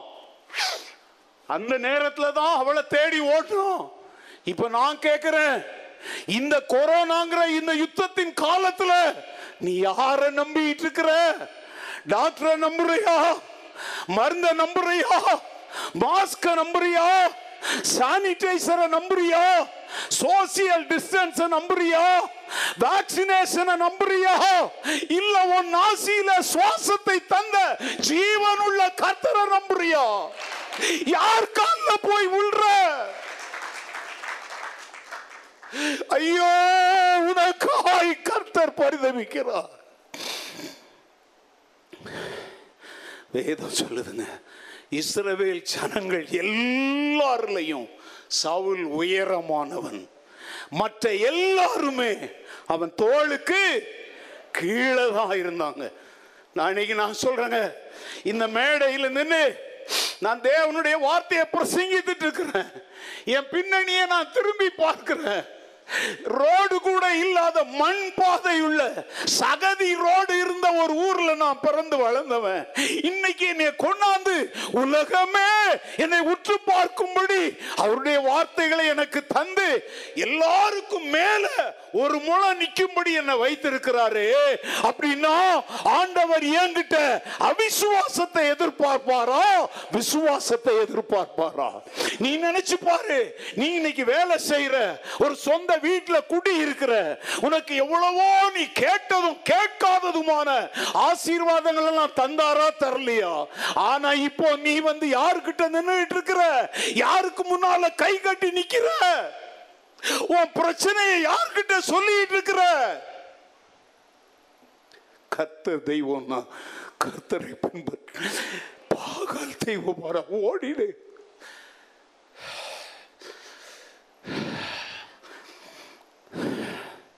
நான் எத்தனையோ நாட்கள் இந்த சவுலை நினைக்கும் போது, ஆண்டவரே நான் சொல்றா, நான் என்னுடைய ஆரம்பத்தை பற்றி உங்களுக்கு எவ்வளோ என் வரலாறுகளை சொல்லிட்டேன். நான் சிறுவனாக இருந்த பொழுது ஆண்டவர் என்னை அழைத்த நாட்களில் என்னென்ன செஞ்செல்லாம் சொல்லிட்டேன். ஆனால் இந்த நாட்களில் நான் என்ன ஜெபம் பண்ணிட்டு இருக்கிறேன் தெரியுமா? ஆண்டவரே சவுலின் வரலாறை போல என் வரலாறு முடிஞ்சிடக்கூடாது. கம்பீரமாய் ஆரம்பித்தனா கம்பீரமா தான் முடிக்கணும். ஆவியில் ஆரம்பம் பண்ணினா ஆவியில தான் முடிக்கணும். ஆண்டவரே, எந்த சூழ்நிலையிலும் உம்மை மறுதலிக்கிற, உமக்கு கனவீனத்தை கொண்டு வருகிற, உமக்கு மகிமையை கொண்டு வராத ஒரு வார்த்தை கூட என் வாயிலிருந்து வராதபடி என்னை காத்து கொள்ளுங்க தெய்வமே சொல்லி நான் என் ஆண்டவருடைய பாதத்தில் விழுந்து கெஞ்சுற. உங்களுக்கு தெரியுமா, தன்னை நிற்கிறவன் என்று எண்ணுகிறவன் விழாதபடி என்ன செய்ய கடவன்?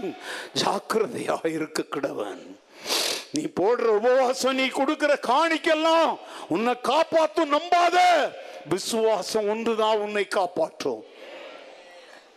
அந்த நேரத்தில் சவுல் வந்து ஆண்டவரிடத்துல விழுந்த, ஆண்டவரே நான் செய்ததெல்லாம் தவறுதாங்க ஆண்டவரே, நான் வழி தப்பி போன ஆடுதான் ஆண்டவரே, என் மேல் இரக்கம் காண்பீங்க, சத்துருக்கள் சூழ்றாங்க, என்னால என்ன செய்ய முடியலன்னா கர்த்தர் இரக்கமும் மன உருக்கமும் நீடிய சாந்தமும் மிகுந்த கிருபையும் உள்ளவராய் இருக்கிறபடினால கண்டிப்பா சவுலுக்கு மனம் இறங்கி இருப்பார், ஒரு வழியை காட்டி இருப்பார், சத்துருக்களை ஜெயிக்க ஒரு அற்புதத்தை ஆண்டவர் செய்திருப்பார்.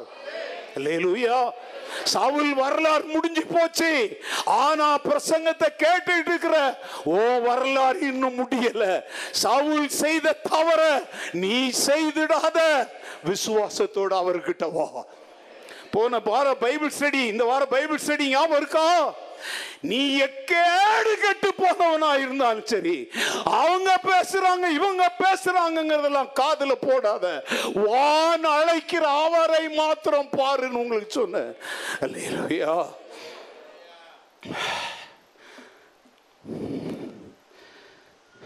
இஸ்ரவேல் மக்கள் என்ன கம்பீரமா புறப்பட்டாங்க. ராத்திரி புறப்பட்டாங்க, விடிய காலம் சிவந்த சமுத்திரத்து முன்னால நிக்கிறாங்க. விழுந்தா கடல்ல தான் விழுந்து சாகணும். பின்னால திரும்பி பார்த்தா யார் வந்துட்டு இருக்கிறா? பார்வோன் அவனுடைய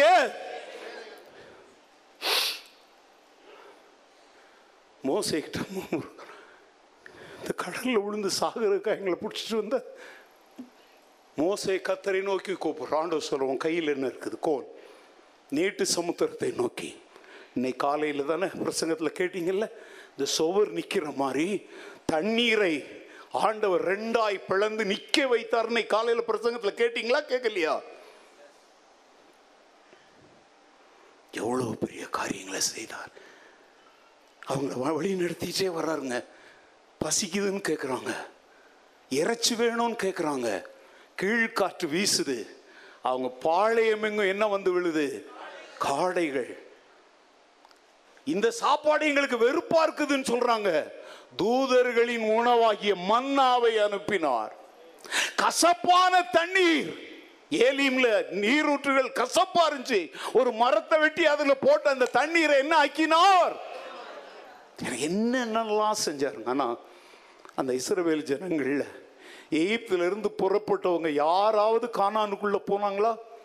ரெண்டே ரெண்டு பேர். அன்னைக்கு பிரசங்கத்துல சொன்னேன் இல்லையா, காலேபும் மற்றவங்கெல்லாம் அவங்களுடைய அவிசுவாசத்தினால, முறுமுறுப்பினால, கீழ்படியாமையினால அவ்வளவு அற்புதங்கள் மகத்துவம். எங்க சமுத்திரம் ரெண்டா பிளக்கிறத நம்ம படத்துல பார்க்கும் போதே வாயை பிளக்கிறோம்.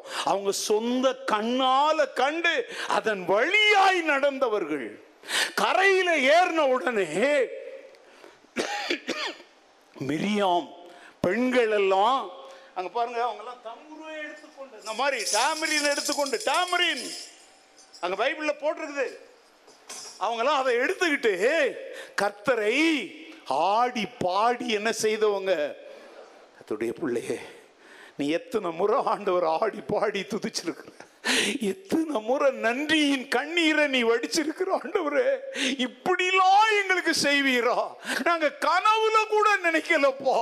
செங்கடலையே துணியை கிழிக்கிற மாதிரி கிழிச்சு போட்டு எங்களை காப்பாத்திட்டீங்களா ஆண்டவரேன்னு துதிச்ச உன் வாயால இன்னைக்கு அவரை முறுமுறுத்துக்கிட்டு இருக்கிறியே, அவரை குறை சொல்லிட்டு இருக்கிறையே, அவரை கேள்வி கேட்டுக்கிட்டு இருக்கிறையே. இந்த அவிச விசுவாசம் என்னும் பொல்லாத ஆயுதத்தை காணும்படி உன் கண்கள் இன்று ராத்திரி திறக்கப்படுமா? தேவனை கேள்வி கேட்கிற, தேவனுக்கு விரோதமாய் முறுமுறுக்கிற ஆவி யார் கொண்டு வர்றது? அவிசுவாசம் கொண்டு வரும்.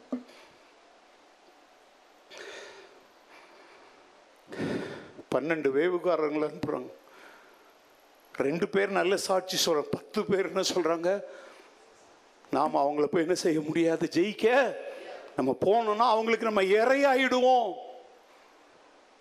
இன்னைக்கு நீ என்ன வார்த்தைகளை பேசிட்டு இருக்கிற? ஐயோ கொரோனா என்ன முழுங்கிடுமோ, உமைக்கிறான்ல நான் செத்துடுவனோ. நீ ஒன்ன மறந்துட்டியா? அழைத்தவர் உண்மையுள்ளவர் என்பது உனக்கு தெரியலையா? ஹலோ, என்னுடைய ஆகாய 2 காசுகளுக்கு அவைகளை பார்க்கணும். நீங்கள் மறந்துட்டியா? தேவனுடைய பிள்ளையை இதை நீ மறந்துட்டியா? ஒருவேளை அந்நிய நாடுகள்ல இருந்து நீ கேட்டுட்டு இருக்கலாம். நீ அந்த தேசத்திற்கு போகும் பொழுது என்ன நிலைமையில நீ அங்க போன? அங்க உனக்கு ஒரு குடும்பம், உனக்கு ஒரு வீடு, உனக்கு ஒரு வேலை, உனக்கு ஒரு வருமானம் இருக்குங்கிற நம்பிக்கையிலேயா நீ போன? ஆனா இன்னைக்கு அந்த தேசத்துல உன்னை சொந்த வீடு பரிவாரமாய் ஆண்டவர் வாழ வைத்திருக்கிறாரே, இவ்வளவையும் பெற்றுக்கொண்டுட்டு இன்றைக்கு நீ அவரை கேள்வி கேட்கிறியா?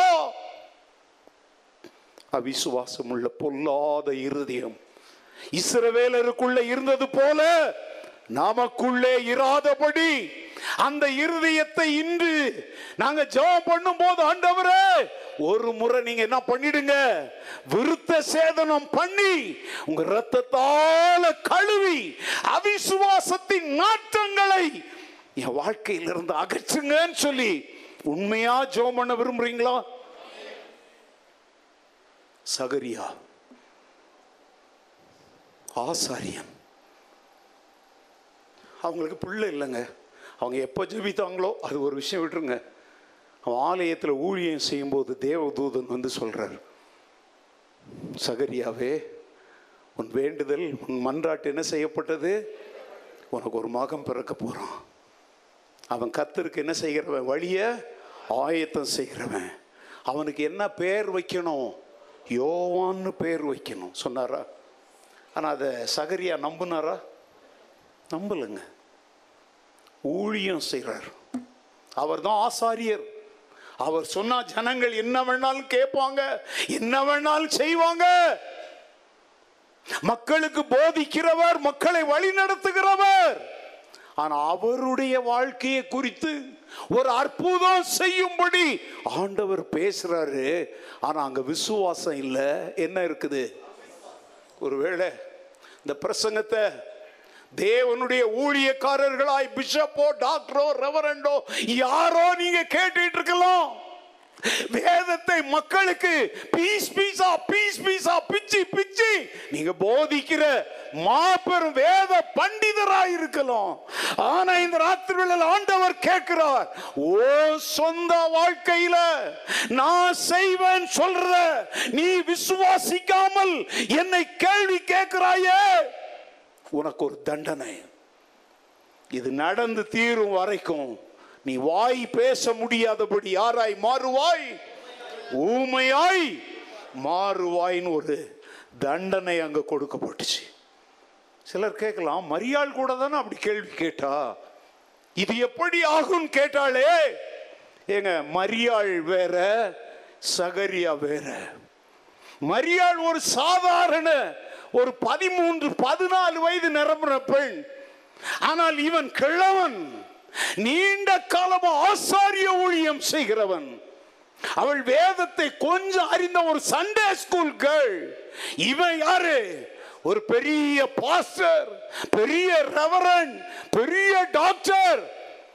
நல்லா கவனிச்சுக்கோங்க, மரியாளையும் சகரியாவையும் ஒரே தராசுல வைக்காதீங்க. விசுவாசத்தின் அளவில் வித்தியாசங்களை ஆண்டவர் எதிர்பார்க்கிறார்.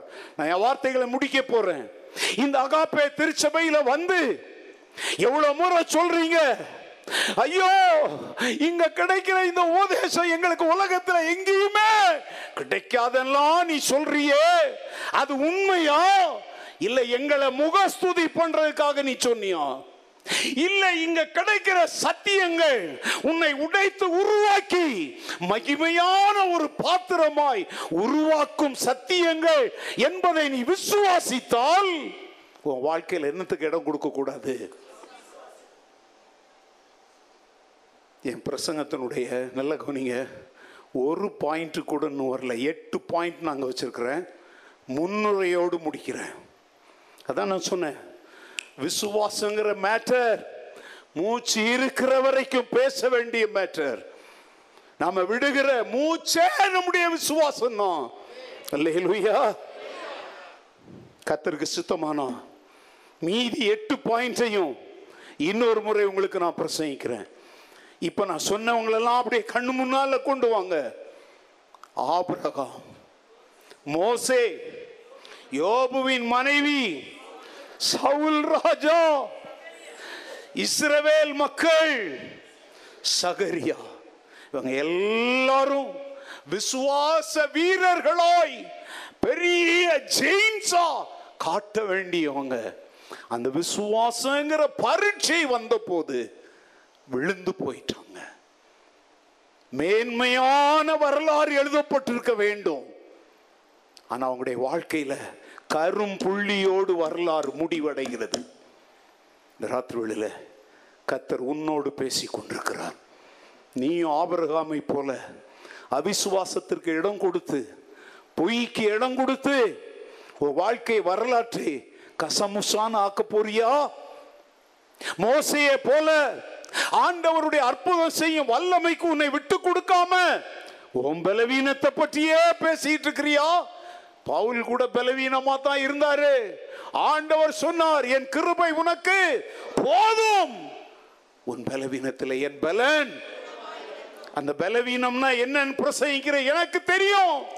இப்போ கூட நான் தின்ன சோத்தினுடைய பலத்தில் நான் பேசல, அவருடைய கிருபையின் பலத்தில் தான் இந்த மைக்குக்கு முன்னால நான் நிக்கிறேன். அல்லேலூயா, விசுவாசம் வாழ வைக்குது. அவிசுவாசத்துக்கு இடம் கொடுத்தா இந்த பைபிளை தூக்கிட்டு இங்க வந்து நிக்க முடியாது. நான் நீங்க என்ன ஜெபிக்க போறீங்களோ எனக்கு தெரியாது, நான் ஆண்டவர்ட்ட உங்களோடு சேர்ந்து ஜெபிக்க போற. ஆண்டவரே, உம்முடைய கிருபையினாலும் உம்மேல் உள்ள விசுவாசத்தினாலும் இதுவரைக்கும் நடத்திட்டு வந்துட்டீங்க ஆண்டவரே, இன்னும் கொஞ்ச தூரம் தான் இருக்குது. வாழ்க்கை பயணம் முடிய போற கடைசி கட்டத்துக்கு வந்துட்டேன் ஆண்டவரே. உறுதியாய் உம்மை பற்றி கொண்டு அவிசுவாசம் என்னும் பொல்லாத இருதயம் எனக்குள் வராதபடி என்னை காத்து கொள்ளுங்க. நான் ஜெபிக்க போறேன், நீங்க என்ன ஜெபிக்க போறீங்க? எல்லாரும் எழுந்து நிற்போம்.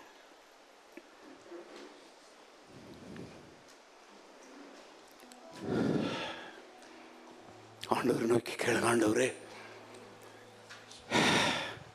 இப்போ நாங்கள் கேட்ட இத்தனை சாட்சிகளில் ஒன்றை போல நாங்கள் மாற விரும்பல ஆண்டவரே. என்ன அழைப்பினால் நீங்கள் அழைத்தீங்களோ வாயை திறங்க. அந்த அழைப்பிலே நின்று விசுவாசத்தோடு துவக்குன அவிசுவாசத்தோடு முடிக்க நான் விரும்பல. வாழ்ந்தாலும் வீழ்ந்தாலும் விசுவாசத்திலேயே நிலை நிற்பேன் ஆண்டவரே. இது ஒரு விசுவாச பயணம், இது ஒரு விசுவாச ஊழியம், இது ஒரு விசுவாச யுத்தம். பிசாசு எனக்குள்ளே அவிசுவாசத்தை கொண்டு வராதபடி என்னை முத்திரையிடுங்க ஆண்டவரே. சவுலுக்கு நேர்ந்த அந்த பொல்லாப்பு எனக்கு வராதபடி என்னை காத்துக் கொள்ளுங்க ஆண்டவரே. எவ்வளவு மேன்மையாக என்னை அழைத்தீர். குறி சொல்றவன், கோடங்கி சொல்றவன், கைரேக பாக்குறவன் என் கையை நீடிட்டு நிக்கிறனே, என்ன மன்னிங்கன்னு வாய் சொல்லுமா? கேட்குமா? இன்னைக்கு நீ மனம் திரும்புவாயா? மனுஷகுமாரன் வரும்போது பூமியிலே விசுவாசத்தை, இயேசு எப்ப வருவாருன்னு தெரியாது, உலகத்தில் நடக்கிற அனைத்தும் அவருடைய வருகை சமீபம் என்பதை அறிவிக்கிறது. விசுவாசத்தோடு அவரை சந்திப்பாயா அல்லது அவிசுவாசத்தோடு கைவிடப்பட போகிறாயா? தீர்மானம் ஆண்டவர் கையில் இல்ல, தீர்மானம் உன் கையில். இந்த ராத்திரி வேளை உன் வாழ்க்கை வரலாற்றை புரட்டி போடுகிற ராத்திரியாய் மாறட்டும். உன் வரலாறு மாற்றி எழுதப்படுகிற ஒரு இரவாய் மாறட்டும். ஆண்டவர் உனக்கு கிருபை செய்வாராக.